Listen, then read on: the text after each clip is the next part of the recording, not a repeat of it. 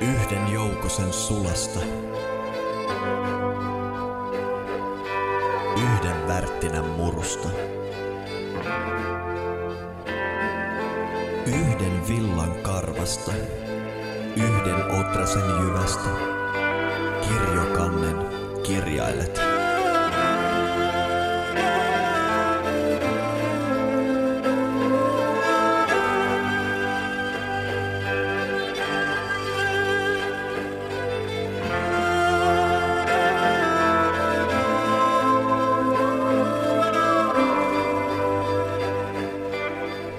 Tervetuloa kuuntelemaan Tietäjä-podcastia.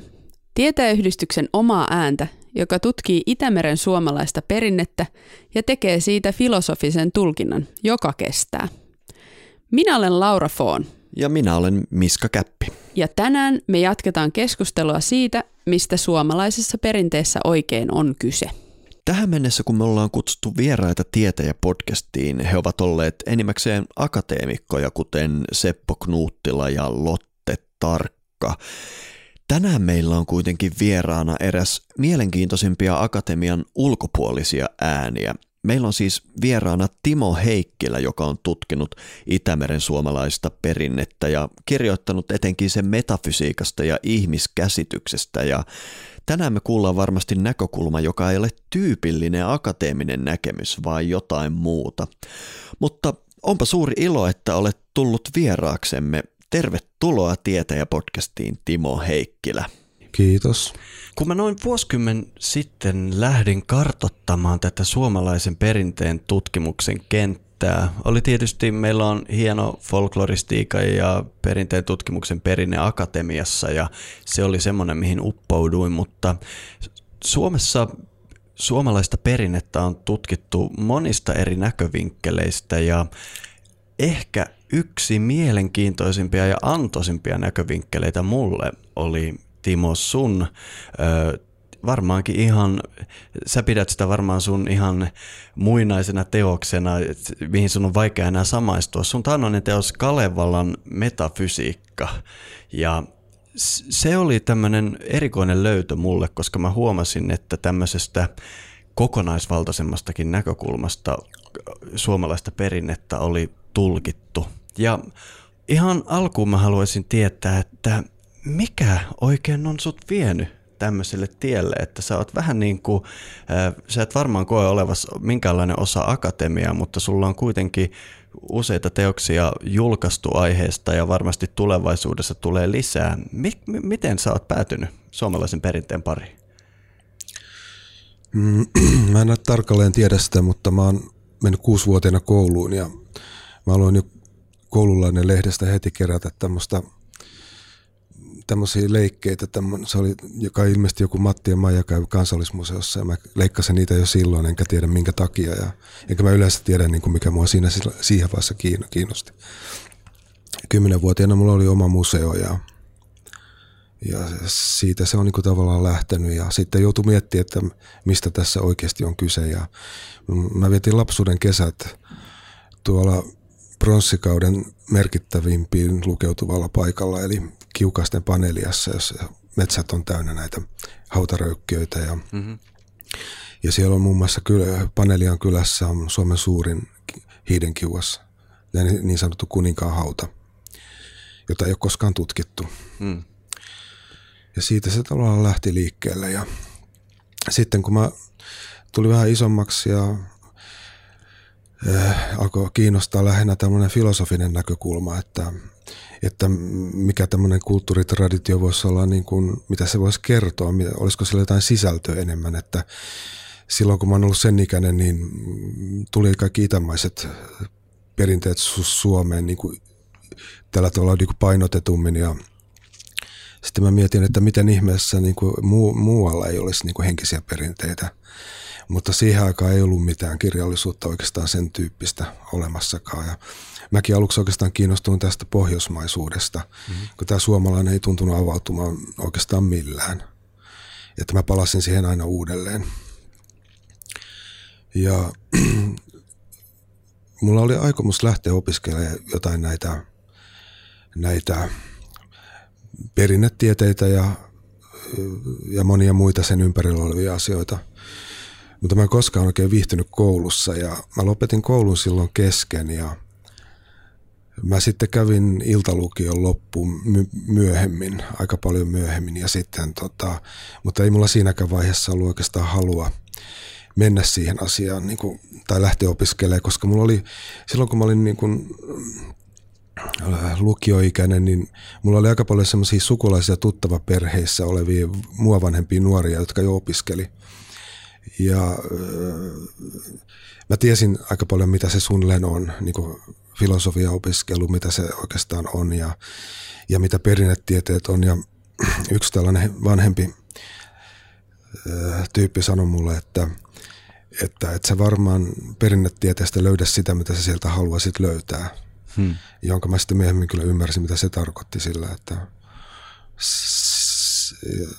ja mä ajattelin, että mä, okei, mä voin lähteä myöhemmin opiskelemaan, jos mä haluan, mutta sitten mä oikeastaan kiinnosti lähteä asettaa nämä kysymykset itse ja etsiä vastaukset niille itse, että siitä se lähtee. Joo, mun on tosi helppo samaistua tähän myös.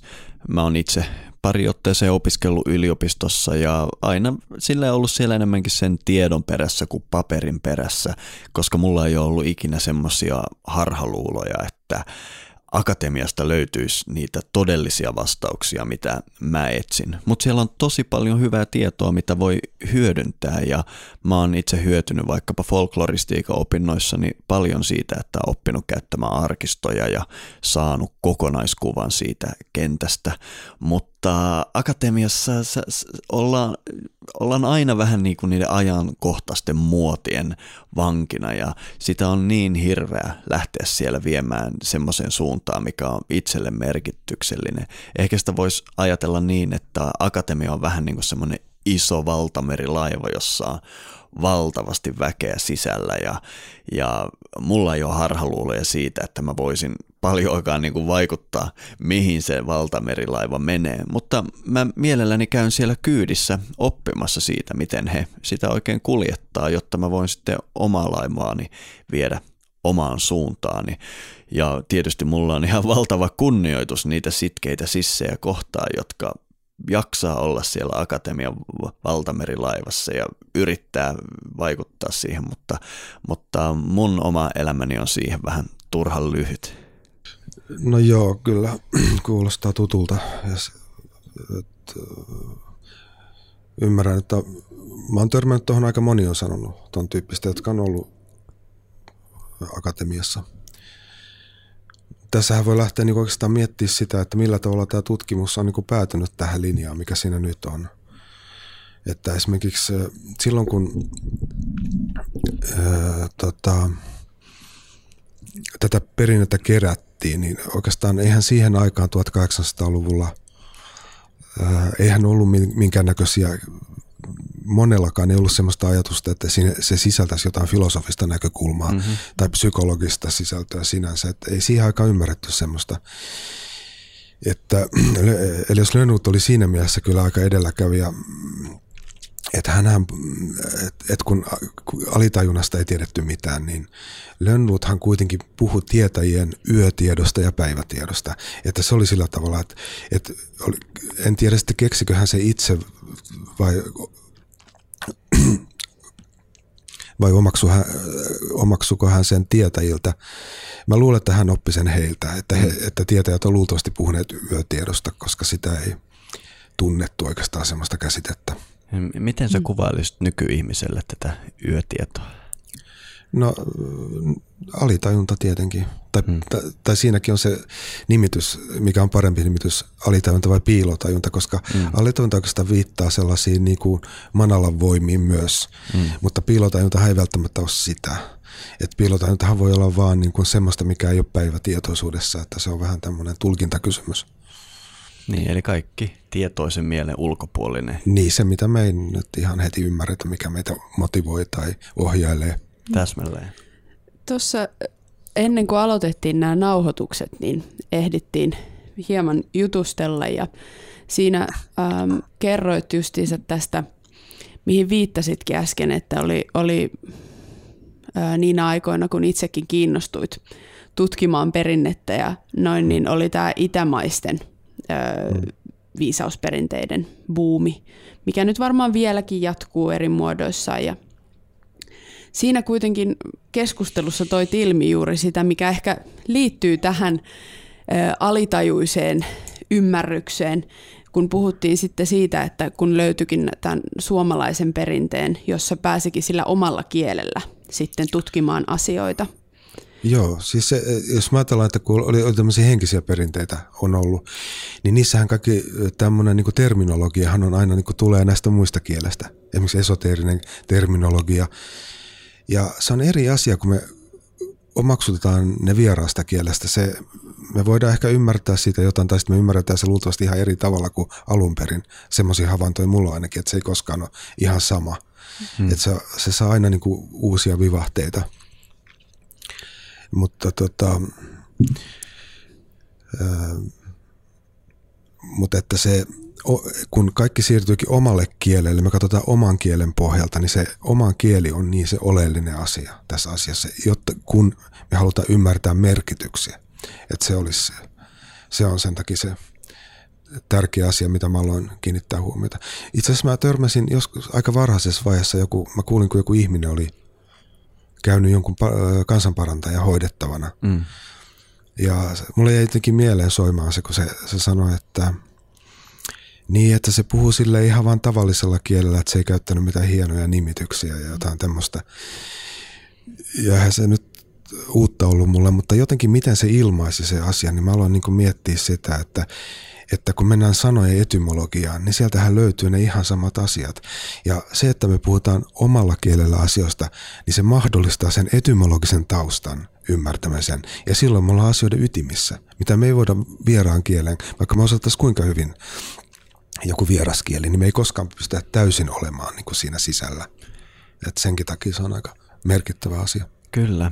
Sanoit äsken hyvä esimerkin siitä, koska useinhan me käytetään näitä psykologian termejä, eh, joka liittyy vaikka alitajunta, piilotajunta, mm. tiedostamaton, tiedostumaton.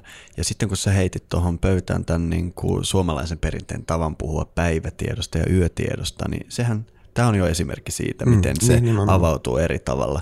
Tuleeko sulla mieleen jotain muuta, mikä sulla, joku sana tai käsite, mikä sitten omalla kielellä heräsi niin sanotusti eloa uudella tavalla? No en mä nyt osaakaan näin, näin yhtäkkiä muistaa silleen, koska sehän on niin kauttaaltaan se kieli. Niinpä. Että se, et sitä tulee koko ajan, kun katsoo niitä etymologisia taustoja. Että ja mulla on tämmöinen oma kokemus, koska mä oon vuosikymmenen Intiassa opiskellut joogaperinnettä ja mm. tradition mestareilta saanut hirveät kasat sanskritin termejä ja sitä mm. kautta sitä intialaista filosofiaa ää, omaksunut. Ja kun mä aloin sitten puhumaan suomeksi tätä intialaista, mikä niin sanottua praanan tiedettä, he puhuu tämmöisestä, hmm. tämmöisellä termillä. Ja semmoinen sana kuin henki, mikä voi tämmöisenä herättää ka- kaikkia nykyajan konnotaatioita liittyen henkiolentoihin tai muihin. Mutta kun tuli sieltä joogan perinteestä ja alkoi käyttämään tietyistä asioista, jotka oli sitten tullut tutuksi siinä intialaisessa perinteessä, niin käyttämään siitä sanaa henki, niin mulla toi hmm. oli semmoinen niin kuin elämää muuttava kokemus ja mm. sitten yhtäkkiä että nämä kaikki hengitys, henkilö, kaikki mitä siihen liittyy, niin mm. yhtäkkiä siitä tuli semmoinen aivan toinen tapa ymmärtää. Kiitos se äidinkielen kantaman mm. ikään kuin ö, hiljaisen sisällön, mikä siihen kuuluu myös. Ja sitten sehän on niin kuin se on niin kuin kaikissa indoeurooppalaisissa kielissä, niin näillä on näitä yhteyksiä. Ja esimerkiksi just niin, jos, jos ajatellaan ihmisen henkeä, Atman, mm tai miten se lausutaan. Joo. Niin, niin sehän on vieläkin saksan kielessä atmen, mutta se on tavallinen hengitys. Niin se, se, sekin antaa semmoisen jännän niin kuin vivahteikkaan jutun, että asio, asio, asiat voi painottua vähän eri tavalla. Vähän niin kuin samahan huomaa, kun kuuntelee niin kuin viron kieltä. Et siinähän joskus meitä naurattaa niin, niin kuin ne ilo, ilmaisut, että rakastaminen on armastamista. Joo. Me ymmärretään se yhteys, mutta me ei ikinä käytetä samalla tavalla niitä. Mm-hmm. Ja siitä näkee, miten kieli elää ja muuttuu koko ajan. Kyllä. No mutta puhutaanpa siitä, niin kuin kerroit, miten sua kiinnosti sinänsä akateeminen ura, mutta se silti et pitänyt sitä kotoisena paikkana tutkia tätä niin kuin sä tutkit aihetta. Mm.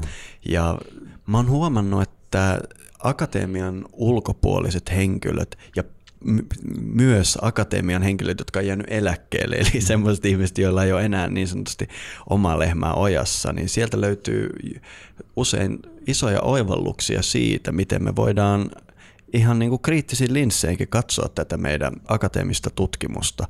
Yleensä eläkkeellä olevat sitten dosentit ja muut kehtaa jo avata suunsa ja puhua turhautumisestaan, mutta vielä virassa olevat harvemmin avaa suunstaan, mutta ulkopuolisia on myös mukava kuunnella. Mikä sun mielestä on se, mikä on ohitettu tässä folkloristisessa tutkimuksessa, vaikka koskien suomalaista perinnettä tai ihan maailman muitakin perinteitä? No siinä täytyy varmaan lähteä ihan sinne alkuun, kun tätä perinnettä alettiin kerätä ja tutkia. Eli niin kuin mä jo mainitsin, niin silloinhan ei mitään filosofisia tai ei, ei sellaiset niin tullut ensimmäisenä mieleen, vaan etsittiin sitä suurta menneisyyttä. Mm. Ja, ja sitä ei sitten niin kuin hirveästi löytynyt sieltä, että jotkut kuitenkin oli kiinnostuneita, ymmärsivät, että se, siellä on jotain kiinnostavaa. Niin kuin ne usein, mistä me nyt ainakin tiedetään nykyään, ne on nämä kansallisromanttisen kauden taiteilijathan oli. Ja mutta mulla nyt ei ole tietenkään tarkkaa tietoa, mitä ne on sieltä löytänyt, mutta mun, mun käsitys on, että ei ole kauheasti sitä löytänyt, koska se, se ymmärtäminen edellyttää, se, ne, ei, ne, ei, ne ei voi olla niin yksityiskohtaisia tietoja oikeastaan, vaan siinä on aina se kokonaiskuva, joka edellyttää, että voi ymmärtää yksityiskohdatkin. Kyllä. Että ainoa, millä mä, mä oon kiinnittänyt huomiota, toi Akseli Gallenkallella on jotain. Ja toisaalta se Kallela kirjassa tekee ihan ihan vääriä johtopäätöksiä joistakin asioista, mutta sitten sillä on jotain niin kuin oivalluksia mm, myös, jo, jo, jotka, joita mä en ole tavannut kenelläkään muulla. Hmm. Että hänellä kyllä on saattanut olla jotain kosketuspintaa tähän. Ja sitten kun tullaan tietysti Kalevala, tullaan Kalevalaan, niin se, se kulkee tässä rinnalla, tämän tutkimuksen rinnalla, koska se on aika varhain jo tullut. Mutta mä, mä saan usein niin kuin ärtyneitä mielenilmauksia, kun mä sanon tämän, mitä ei saisi ikinä sanoa. Ne, jotka on kiinnostunut henkisistä perinteistä, niin näkee Kalevalan pyhänä kirjana. Mutta Kalevala ei ole missään tapauksessa mikään pyhä kirja, se on Elias Lönnruutin kanssa runoantologia. Mm. Että ei enempää ei vähempää, että se on täysin väärin koottu, jos, jos alettaisiin rakentaa pyhää kirjaa, koska pyhän kirja ei, ei voi vaan ajatella, että mä ymmärrän siis sen innostuksen, mikä syntyi. Wow, meillä olisikin oma pyhä kirja. Mutta sitten toisaalta niin se ei mene vaan se, että se on hieno juttu. Mm. Että se myös edellyttäisi, että se olisi se olisi sitä oikeasti. Ja pyhän kirja ideahan on se, että se pystyy kokoamaan tietoperinteen, koska tieto, perinnähän koskee kaikkea. Se ei ole ainoastaan henkistä tietoa, se on se on oikeastaan semmoista tietoa, joka kulkee kaikilla eri alueilla mm. ja kiteytyy konkreettisella tasolla. Mm-hmm. Ja näiden asioiden kokonaiskuva on se, mikä pyhän kirjan täytyy kyetä kokoamaan ja pitämään kasassa. Ja, ja sitä Kalevala ei kyllä tee missään tapauksessa. Aivan, eli sä puhut siitä, että kun me lähestytään näitä oikeasti maailman pyhiä kirjoja, niin niissä on se niin sanottu julkisivu, joka kertoo tarinaa, joka mä joskus puhun Jumalten saippua operasta tai tämmöisestä, että se näyttäytyy tämmöiselle, se voi ihan hyvin olla niin kuin lasten iltasatu, eli se mm. toimii tällä, tämä on se, mistä sä äsken puhuit ehkä kiteytyneellä tasolla, mm. ja sitten siellä on niitä kerroksia, että siellä onkin voisiko sanoa psykologinen taso, siellä on eh, maailmankuvallinen taso, siellä on filosofinen taso ja, ja sittenhän monta kertaa nämä maailman perinteet on toiminut sillä lailla, että siellä on jonkunlainen esimerkiksi vihkimysjärjestelmä, jossa sitten mm paljastetaan se, se, mikä ei ole ihan siinä julkisivussa kiinni. Ja mun mielestä sun kritiikki on aiheellista. Lönnruutillahan ei ollut mitään hajua mistään tästä. Eikä kenellä muullakaan. Kyllä. Et, et, ei se ole mikään moite Lönnruutin kohtaan, vaan siis eihän kenelläkään ollut. Että se olisi ollut aika ihmeellistä, että se olisi yhtäkkiä pystynyt sen tekemään, Niinpä. koska se edellyttää niin, niin kuin perinpohjasta tradition ymmärtämistä. Mm. Ja kun sitä kenelläkään ei ollut, ei sitä ollut tietäjillä enää siinä vaiheessa, niin ei sitä voinut olla Lönnroothillakaan, joka tuli ulkopuolelta kuitenkin. Vaan. Niinpä. Mm. No miten sä lähtisit lähestymään tätä?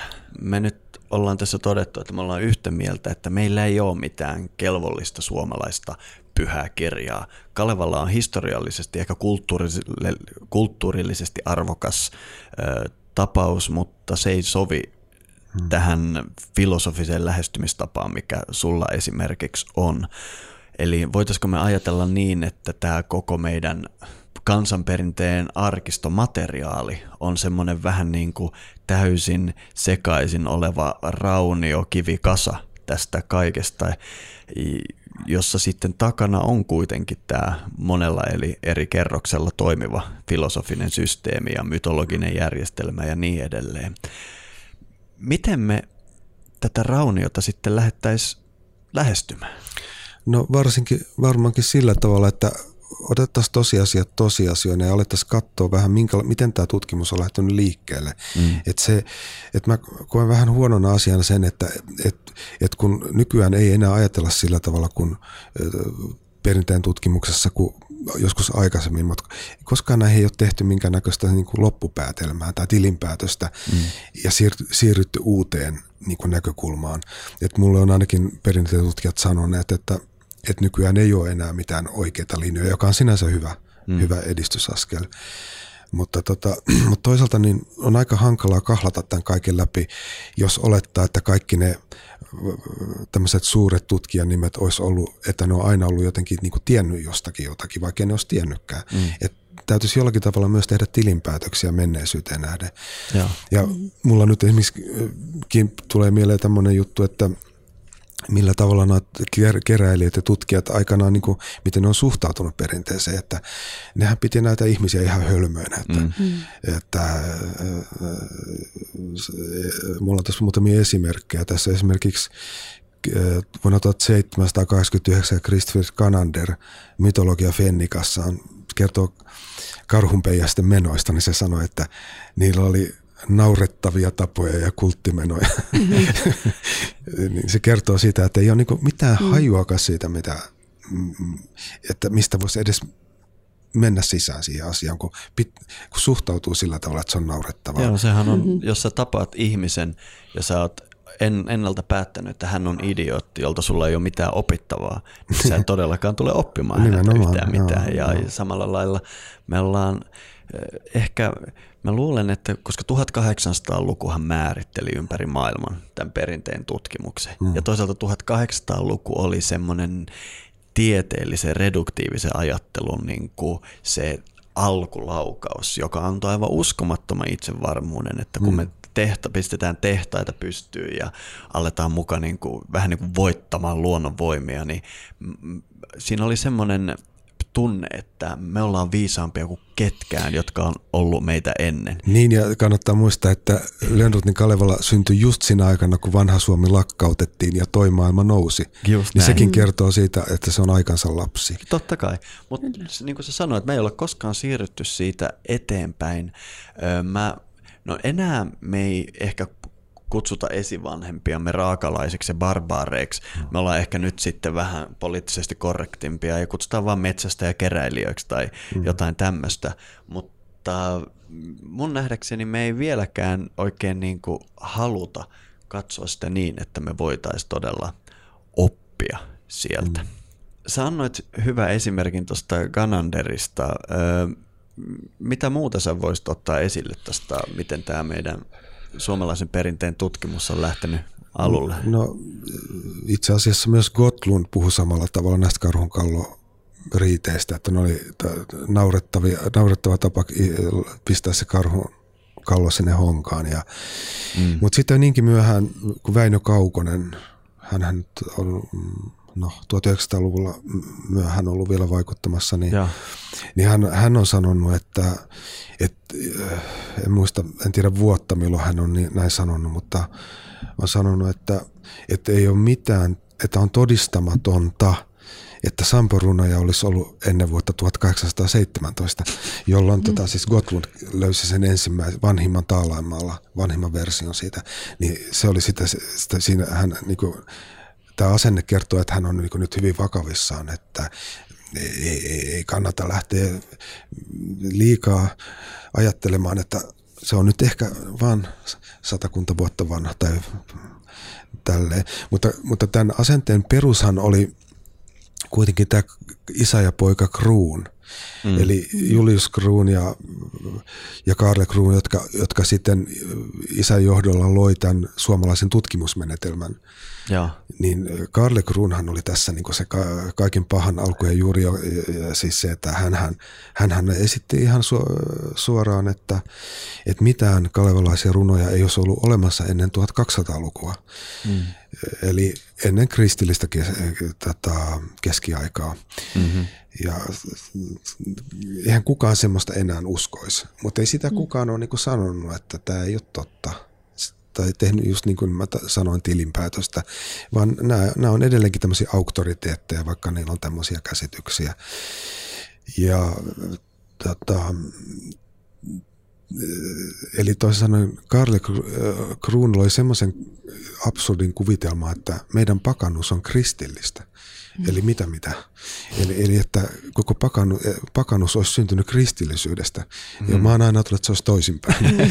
että, että se on niin kuin käsittämätön juttu. Ja se, se jäi sitten, se jäi semmoiseksi niin kuin, mm, se jäi semmoiseksi niin kuin viralliseksi tosiasiaksi. Ja kun Martti Haavio tuli, tuliko hän nyt 40-luvulla milloin tämmöiseksi niin kuin johtavaksi nimeksi, mm. niin hän toppuutteli kyllä tässä suhteessa. Ja hän, mm, suomalainen mytologiakirjassa vuodelta 1967, niin siinä hän sanoo tästä, että, että myös Skandinaviassa oli tämmöisiä väitteitä, ja Kruunhan on varmaan saanut näistä tämän inspiraation. Että sielläkin väitettiin, että skandinaavinen mytologia on kri- kristillistä alkuperää, eli hmm. joko suoraan raamatullista tai kirkollisesta perinteestä omaksuttua, tai sitten, että se on kulkeutunut niin taruina Palestiinasta tänne. Että se mm. jotenkin näin mä ymmärrän, että se on ajateltu. Mutta niin kuin vaikka niin Martti Havio sanoi, että jo silloin 67, että, että tämmöisiä Skandinaviassa väitettiin, mutta jo tuolloin 67 ne on jo kumottu melkein kaikki. Kyllä. Mutta vaikka Kruun otti, ei kun siis Haavio otti tämmöisen kannan tähän, järkevän kannan, hän, hän oli monessa mielessä niin kuin uudisti tätä asiaa, mutta lopputuloshan oli kuitenkin se, että Haavio itse väitti milloin minkäkin asian kristillistä alkuperää. Eli mm. se jäi. Ja, ja miksi se jäi? Ja kaikki muutkin tutkijat, melkein kaikki. Ja miksi? Sen takia, että ei oltu saatu otetta mistään siitä todellisesta, niin ei jäänyt jäljelle muuta kuin, että aina oli se ässä hihassa, että no joo, tämä on varmaan kristillistä alkuperää, kun ei muuta mm. keksitty. Että näin se on jotenkin mennyt Joo. kaikesta päätellen. Mm. No, ja sanoisin vielä tuossa, että nyt kun, että kun melkein kaikki todisteli näitä kristillistä alkuperää, niin on kaksi tutkijaa, jotka ei koskaan lähtenyt tälle linjalle. Ja nämä poikkeukset vahvistaa sen, että niin ei olisi tarvinnut muidenkaan tehdä. Eli merkittävin tutkija ehkä näistä on Uno Harva, jo, joka on edelleenkin, siis hänen teoksia julkaistaan vieläkin ulkomailla. Kyllä, ja ihan uusia painoksia Joo. viime aikoina tullut Suomessakin. Joo. Mm-hmm. Et hän on, hän on semmoinen kestävä kyllä kestävimmästä päästä. Ja sitten mä sanoisin mielellään vielä Ivar Kemppisen, vaikka sitä nyt ei kai pidetä niin kauhean maineikkaana, mm. mutta hän esitti monia asioita, jotka oli paljon järkevämpiä. Hän ei ole ehkä niin moninpuolinen kuin monet muut, mutta hänellä oli sellaisia juttuja, mitkä mun mielestä oli tärkeitä asioita, joita kukaan muu ei tuonut esiin. Että siksi ja sen näin. takia hän ehkä vähän jäikin sitten sinne sivuun. Niin, hän, niin hänet sivutettiin jotenkin, joo. Mm. Tässä voisi vielä niin kuin ottaa sellaista tästä tämmöistä kritiikkipuolta, se, että mulla mul tulee mieleen se, että miten, miten tämä kehityskulku muuttui, että miten tämä tutkimus muuttui muualla, mutta mun mielestä Suomessa se ei muuttunut. Mm. Tota, ihan kaksi vuotta sitten äh, Hesarissa oli tämmöinen sveitsiläisen suomalaisen kansanruuduinen tutkija Juliet Monnin Hornungin haastattelu, mm. ja hän esitti siinä kritiikkiä suomalaistutkimusta vastaan. Mm. Ja hän, hän sanoi sitä, että siinä painottuu liikaa etnologia ja korostetaan liikaa shamanismia. Mm. Ja että hän haluaa nähdä siinä filosofiaa. Mä en häntä koskaan lukenut, että mä en tiedä, mutta kuulostaa kiinnostavalta ajatustavalta ainakin. Että, mutta hän on niin nyt sanonut tämmöistä ja tutkinut, siis hän on vuosikymmeniä kyllä tutkinut, että hän on varmaan aika iäkäs, mutta Mutta jos mä ajattelen niin kuin tätä muutos, murroskautta, niin mun mielestä mun havainto on se, että se oli toinen maailmansodan päättyminen, että mm. sen jälkeen alkoi ilmestyä uudenlaisia näkökulmia mytologian tutkimukseen. Ja. Et sitä ennen kaikki puhuu uskomuksista, ja joka Suomessakin on tämä siis tämmöinen arkinen teknologinen tämmöinen tutkimus Suomessa, niin sehän on ihan moitteetonta, en, en mä sitä halua mitenkään kritisoida. Mutta sitten kun mennään mentaalitodellisuuteen, mm. niin se, niinku, se niinku loppuu aina sanaan uskomus. Niin, se on tosi vaikeaa ymmärtää, että se meidän esivanhempien maailmankuva oli niin perusteellisesti erilainen, että nykytutkijalla on todella vaikea saada otetta siitä. Ja sitten semmoinen helppo ja turvallinen tapa selittää meidän esivanhempien maailmankuvaa on vaan tyytyä sanomaan, että heillä oli uskomuksia, mikä ei tietysti selitä mitään, koska siitä puuttuu koko tämä filosofinen tulkinta. Niin, että et, yleensä, yleensäkin uskomushan on luulo, joka ei tarkoita mitään. Vähän mm. niin kuin näkisi vähän haroja ja vähän, vähän hulluja. Se on melkein niin, niin se on tiedon vastakohta. Joo. Niin, tämmöistä oli siis muuallakin ennen, mutta se toinen maailmansota niin kuin näytti muuttuvan. Et silloin tuli heti sodan jälkeen tuli tämä esimerkiksi Gertrude-levy, mm. Joka, oli niin kuin, joka toi semmoisen niin uudenlaisen näkökulman ja Erik Neumann, joka oli Jung, Jungin oppilas. Eli mm, eri tutkijoilla on tietysti erilaiset taustat ja erilaiset näkökulmat, mm. mutta mä niin näkevinä tämmöisen jutun, että tämmöinen niin antropologinen tarkastelutapa yhdistyi tämmöiseen syvyyspsykologian Juuri näin. juttuun. Ja se alkoi tuottaa jo semmoista niin kuin hedelmää, hedelmäistä niin kuin lopputulosta. Ja siitä syntyi sitten nämä tunnetut uskontotieteilijät Mircea Eliade, Joseph Campbell ja Maria Gimputas – mm. joka olisi, olisi kimputaksi arkeologi.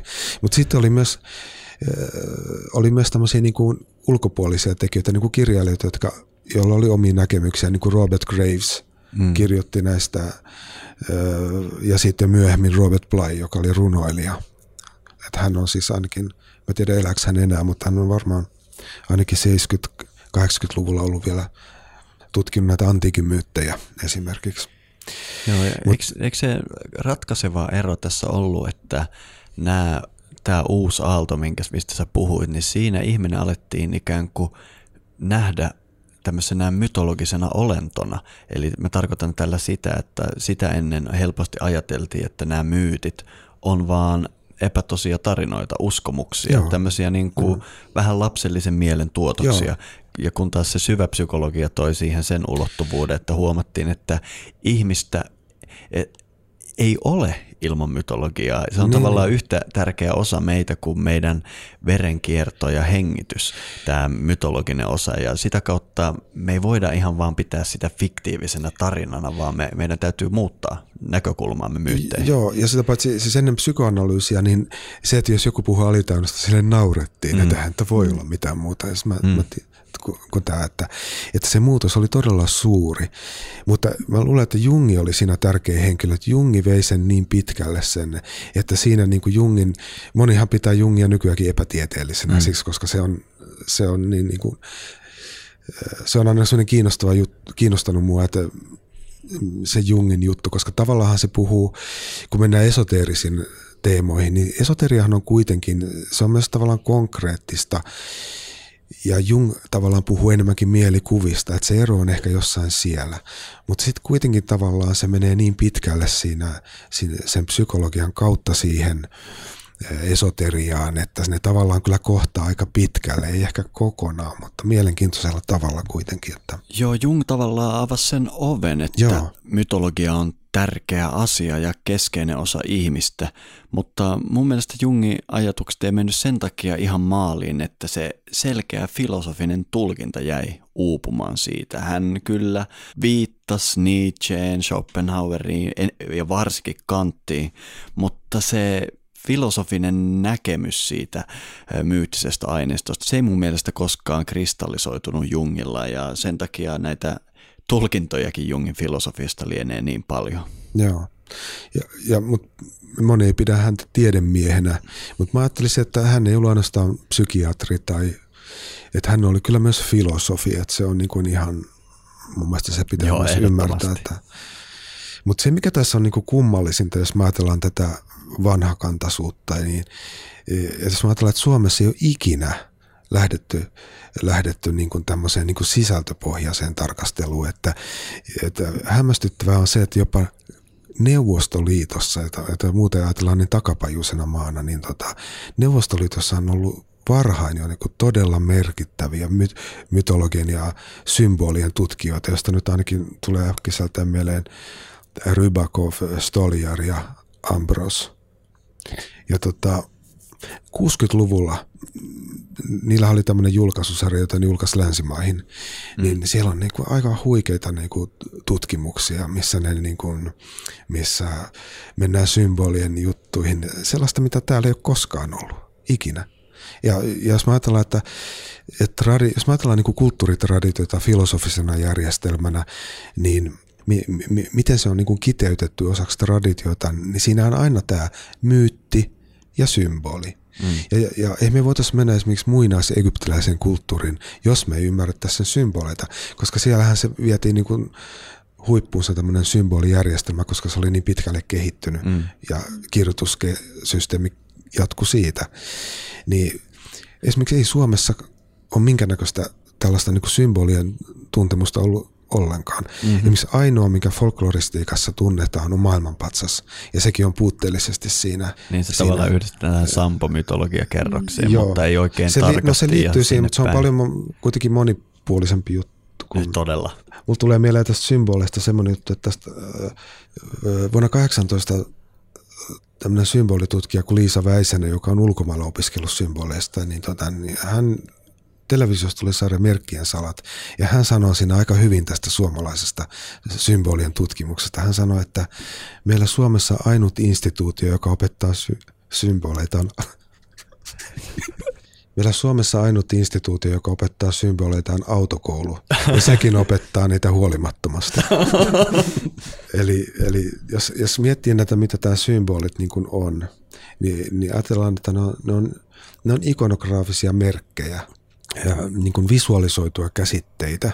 Jos mä ajatellaan niin kuin alku, alkuihmistä tämmöisenä ihan tämmöisenä kuvitteellisena juttuna, että miten ihmiset on ajatellut tai miten ne on mieltäneet asiat, niin jos ei ole niin kuin tiennyt mistään mitään, niin se ensimmäinen juttuhan on se, että on alettu seurata, sään, etsiä säännönmukaisuuksia, mm. joka on sitten vuodenaikojen kiertolu, yö ja päivä ja kaikki tämmöiset yksinkertaiset. Mutta mm. nämähän on hyvin tärkeitä juttuja, niistä me nähdään, mikä toistuu. Ja kun on suuremmat tämmöiset niin kuin lainalaisuudet tuntuu tai, tai tunnistaa, niin silloinhan myös pienemmät asiat loksahtaa niin kuin osaksi näitä. Ja tällä tavalla ihmisen tajunta on kehittynyt. Ja symbolit on ollut se, minkä avulla, minkä avulla tätä on niin kuin sitten, ne on voitu painaa mieliin, että kun se symboli kiteyttää se, me, mehän nähdään, kun me mennään esimerkiksi kallio tai luolamaalauksiin mahdollisimman kauas, niin e- ensin ei ollut mitään symboleita. Et kaikki oli enemmänkin naturalistista taidetta. Että sitten symbolit tuli jossain vaiheessa, kun ihmisen tajunta pystyi kiteyttämään asioita jotenkin täsmällisemmin. Ja se, se, se on aika yleinen kyllä havainto noissa jutuissa. Joo. Tää, nämä symbolit liittyy jotenkin olennaisesti tähän filosofiaan, minkä sä näet siellä perinteen pinnan alla. Sanoit tuossa hyvin, että jos me mentäisiin muinaiseen Egyptiin, niin me ei oikeastaan voitaisiin edes erottaa näitä toisistaan. Siellä tämä symbolinen järjestelmä oli samalla mytologinen järjestelmä, samalla äänenjärjestelmä, samalla uskonto. Ja samalla arkipäivän elämän niin, niin samalla tunnistamismenetelmä. Eli, eli tota on vaikea lähestyä, mutta miten sä oikein sen, sen pukisit sanoiksi? No jotenkin siis myytithän on niinku tämmöisiä kerronnallisia liikkeessä olevia kuvasarjoja tavallaan, mm. kun taas symbolit on tämmöisiä kiteyttäviä staattisia merkkejä, jotka kiinnittää opillisen tradition. Ja. Koska mielikuvituksen muutosvoimahan hajottaisi koko ajan kaiken. Koska jos me ajatellaan, että meidän pitäisi muistaa asioita, jos me ajatellaan, että perimätieto on muistijärjestelmä, niin eihän, ei ihmiset voisi muistaa koskaan mitä epämääräistä muistiläjää, mm. vaan se täytyy niinku kategorisoida merkitys alueeksi. Ja se on se juttu. Ja myytti ja symboli on tavallaan tämmöisiä rinnakkaisia, jotka niin kuin täydentää toisiaan. Että myytti ilmaisee jotakin, symboli kiteyttää sen. Täsmälleen. Mm. No toi perimätieto, nämä symbolit ja runomitta, nämä on kaikki tämmöisiä tavallaan tapoja, niin kuin sä sanoit, että asiaa voidaan välittää eteenpäin ja muistaa. Runomitassa mm. on se etu, että se tavallaan säilyttää sen kielen rakenteen ja silloin asiat, me tiedetään, että oraalinen perinne pystyy siirtämään muuttumattomana värssyjä tuhansia vuosia eteenpäin. Öö, miten sä luulet, että meidän esivanhemmat on suhtautunut tähän perimätietoon, mitä he isolla vaivalla välitti eteenpäin? Niin sehän meiltä unohtuu melkein aina, että, että kun ajatellaan, että meillä on itsestään selvää luku- ja kirjoitustaito, kirjastot ja kaikki mm. mahdolliset, niin tuntuu, että ei useinkaan osata nykyään ajatella, että ihmiset tarvitsi silloinkin tiedon, mutta mistä mm. ne otti sen? Ei ollut muuta kuin muistaminen. Se mm. oli pakko muistaa. Ja sen takia siihen satsattiin todella paljon. Eli myytit, oli myytit ja sitten esimerkiksi se, että joskus näyttää hassulta, että jossain arkisessa – esineessä on joku syvällinen symboli esimerkiksi. Mm. mm. Mutta se tietysti varsinkin myöhempinä aikoina, kun traditio on hämärtynyt, niin niitä on voitu käyttää ihan koristeinakin, mutta tietyllä tavalla niin kuin käytännön jutut, ne on ollut niin kuin, ne on, ne on tavallaan niin kuin sukua joillekin isoille asioille, että mm-hmm. kaikki asiat kytkeytyi toisinsa ja se mahdollisti sen muistamisen. Joo, ja eikö tämä liity tähän meidän äskeiseen keskusteluun tästä piilotajunnan roolista, koska siinä missä meidän tämä tietoinen mieli on suodattava ja kohdistuva, niin se meidän piilotajunta ikään kuin ahmasee kaiken sisäänsä. Ja se on siinä mielessä mielenkiintoista, että jos sä nyt vaikka kuorit perunaa veitsellä, jossa on joku symboli, niin sä voit tehdä tämmöistä arkista asiaa, mutta se sun piilotajunta imaisee silti sen symbolin ja tavallaan nämä, miten mä sanoisin, ne elämän perusasiat, ne asiat täsmälleen sun suhde korkeimpaan ja muut asiat, mistä sä haluat itseäsi päivittäin muistuttaa, tätä kautta ihan, että ne symbolit on läsnä meidän arjessa, sitten tulee sinne syvälle. Joo, ja siis siinähän se just onkin, että kun me, me, me, otet, kun me tehdään käsillä jotakin, me tehdään, niin mehän, mehän, mehän kehollistetaan se teko. Mm-hmm. Ja, ja kun me, meillä on se symboli siinä edessä samalla, kun me tehdään siinä työkalussa tai jossain, mm. niin, niin mehän imetään perimätietoa joka hetki. Kyllä. Me niin kuin imetään sieltä sitä ja sitten me, äh, sisäisiin maailmoihin ja sitten me taas tavallaan – ulkoistetaan ne niissä työn tuloksessa niin kuin ulos mm. ja sitten sillä tavalla se niin kuin jatkuu. Tuossa kun puhuttiin siitä pyhästä kirjasta ja siitä, mikä on ja mikä ei ole, niin tuossahan tulee myös tämä se, että kun välillä miettii, että millaisia rituaaleja meillä on. On ne sitten tällaisia seremoniallisia tapahtumia tai sitten ihan justiinsa tämmöisiä arkipäiväisiä asioita, niin kuin katsoo tällaista perinnettä, niin siellä juurikin niin tämmöiset arkiset asiat on valjastettu rituaaliksi, jolla sä ikään kuin koodaat itsesi siihen myyttiseen tietoon. Joo, just näin. Ja nyt, nyt kun me katsotaan, että mitä, mitä kaikki, katsotaan kansanrunoutta, niin mitä, äh, mitä välineitä käytetään? Ne on aina ihmisen kulttuurin tuotteita. Veneen teko on oleellinen asia. Mm-hmm. Se on äh, silloin kuvattu ihmisen, ihmisen psykofyysistä kehoa. Mm. Ihmisen henki isketään tuliraudalla. Mm. Ihminen, ihmisen muodostuminen äidin kehossa kerrotaan värttinää kiertämällä. Eli me ollaan koko ajan niin kuin ihmisen käytännön esineiden kanssa tekemisessä ja se on mielenkiintoista. Todella. No vähän niin kuin tähän perimätietoaiheeseen liittyen, sä oot tuonut muutaman runon mukanasi ja, ja haluaisitko, jos, jos ne tästä lausuttaisiin, niin haluaisitko vähän pohjustaa, että mitä runoja nämä kyseessä olevat runot on? Nämä on semmoisia runoja, että ne, joita, jotka, jotka ei ole mitenkään yleisiä, mutta että näissä tuoda esiin se perimätiedon siirtymisen tapahtuma. Mm-hmm. Eli perimätietohan ei ole pelkästään niin kuin henkistä perinnettä tai pelkästään käytännön, vaan se on niin kuin, että tämä perimätiedollinen tapahtuma alkaa jo lapsuudesta. Että lapset on oppinut käytännön töitä vanhempien opastuksella ja siinä sivussa sitten on tullut myös tämä henkinen pääoma omaksutuksi perimätiedossa. Mm-hmm. Ja tässä on niin kuin kaksi runoa, jossa, jossa ensimmäisessä näkyy tämä käytännön aspekti ja sitten toisessa liittyy liittyy tähän käytännön opettamiseen myös Seppä Ilma, Ilmarinen, joka yhtäkkiä on heidän mukanaan tässä Aivan, eli se tavallaan vie sen arkitilanteen ikään kuin toiselle tasolle. Joo, aivan. No Laura, voisitko lausua nämä runot? Lähtenemme laulamahan, suonemme sanelemahan näitä saatuja sanoja, opituita ongelmoita, joita ennen eukkolaulo omat vanhemmat opetti, ketra vartta kiertessänsä, vääntessänsä värttänätä, paimenessa käytessänsä, mustan muurikin jälessä, kirjavaisen kiitelehen. Ite on soomani sanani, ite on tieltäni, ite on tieltä tempomani. Ulkova runoja kuulin, läpi seinän lausehia, läpi sammalten sanoja. Avoan sanasten arkun, poikkipuolin polvilleni, kukko sinulla, kukko minulla, kukko meillä kummallain, ikuisena laulajana. Tuo olis laulaja ikuinen, virrenporvas polvehinen. Tuopa Seppo Ilmarinen, tuot ennen isoni laulo.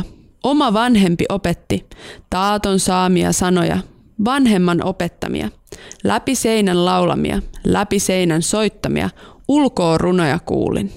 Aivan, eli tässä jälkimmäisessä runossa ikään kuin, ikään kuin miten sen sanoisi, he melkein siinä julistaa eh, Seppo Ilmarisen olevan heidän ikään kuin esivanhempi opettajansa. Joo, ilmeisesti jotenkin, tässähän ei selitetä mitenkään tätä, että se mm. jää silleen tulkittavaksi, mutta tota, kuitenkin, että se että arki ei koskaan ollut niin pelkästään arkea ja, ja sakraali ei ollut pelkästään sakraalia. Mm-hmm. Ja tämähän se on, mikä tota, yksi semmoinen hämmennys, mikä saattaa olla, kun lähtee vaikka tutustumaan perinteen symboliikkaan, koska sitä, sitä tehdään niin iso erottelu juuri tämmöisen arjen ja pyhän välille – ja niin. jotenkin just tämä, että on se tosi maailma ja sitten on tämä tämmöiset uskomukset ja fiktio. Ja se on tällaisesta nyky, nykyihmisen näkökulmasta niin saattaa olla hyvinkin niin kuin vieras ja ehkä jopa käsittämätön ajatus, että itse asiassa ne on sitä yhtä ja samaa. No joo, tämähän on suunnilleen se minkä takia meidän on niin vaikea ymmärtää siis arkaismia ylipäänsä. Että se, se, se, yleensä ajatellaan just tämä uskomusteemaan liittyen, että ihmiset vaan usko kaiken näköistä, mutta ei ymmärretä sitä, että me ajatellaan, että me ollaan nykyaikana loogisia, mutta myös ennen oltiin loogisia, mutta se logiikka oli erilainen, se painottui eri tavalla. Mm-hmm.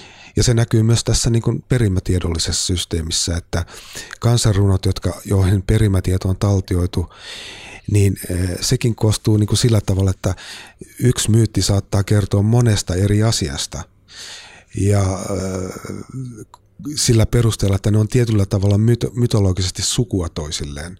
Mutta nykyajan ihminen ei näe niitä samalla tavalla, koska mm. meidän niin kuin todellisuuskuva on hahmottu eri tavalla. Niin me ei ymmärretä sitä, ellei siihen niin kuin jollakin tavalla niin kuin perehdy jotenkin ja löydä siitä, miten se, mitä sillä tarkoitetaan. Joo, joo, toi on todella tärkeä askel perinteen ymmärtämisessä, että muinaiset ihmiset eivät uskoneet asioihin. Ne oli heille totisinta totta. Ja mm-hmm. sitten kun me aletaan pohtimaan tätä muinaista maailmankuvaa, niin ö, mä oon itse tykännyt, koska se on tavallaan intuitiivisesti mahdollista oivaltaa, mutta se on tosi vaikea pukea sanoiksi. Ja mä oon tykännyt siitä, miten Owen Barfield, tämä ei niin kovin tunnettu ö, britti, miksi häntä nyt voisi kutsua itsenäiseksi antropologiksi, hän sanoi, että tämä muinainen logiikka – oli erilaista logiikkaa kuin meidän, nimittäin se sisälsi tämmöisen olettamuksen yhteydestä aistian ja aistittavan välillä. Eli ajatellaan, että ihminen osallistuu oikeasti tähän todellisuuden, voisiko sitä nyt sanoa, luomiseen vuorovaikutuksen kautta. Ja tämä meiltä menee niin helposti ohi, kun me tutkitaan tätä muinaista maailmaa. Mitä mieltä sä oot? No juurikin näin. se tuli ytimekkäästi. ja tota, mutta, mutta jos mä ajatellaan, niin kuin, tästä näkee tavallaan se, että tämä, miten tämä on muuttunut vähitellen, on se, että jos me sanotaan suomen kielen sana taru, tarina, kertomus, niin meillä on ihan tietyt mielikuvat, mitä se herättää. Mutta jos me mm. mennään esimerkiksi kelttiläiseen perinteeseen, niin ir- irlantilainen, irlantilainen kertomusta tarkoittava sana, äh, syfar vyddyd, en tiedä mitä se oikeasti lausutaan, syfar vyddyd, niin se tarkoittaa ohjausta, ohjetta, opetusta, tietoa, taitoa ja suuntaa. Mm.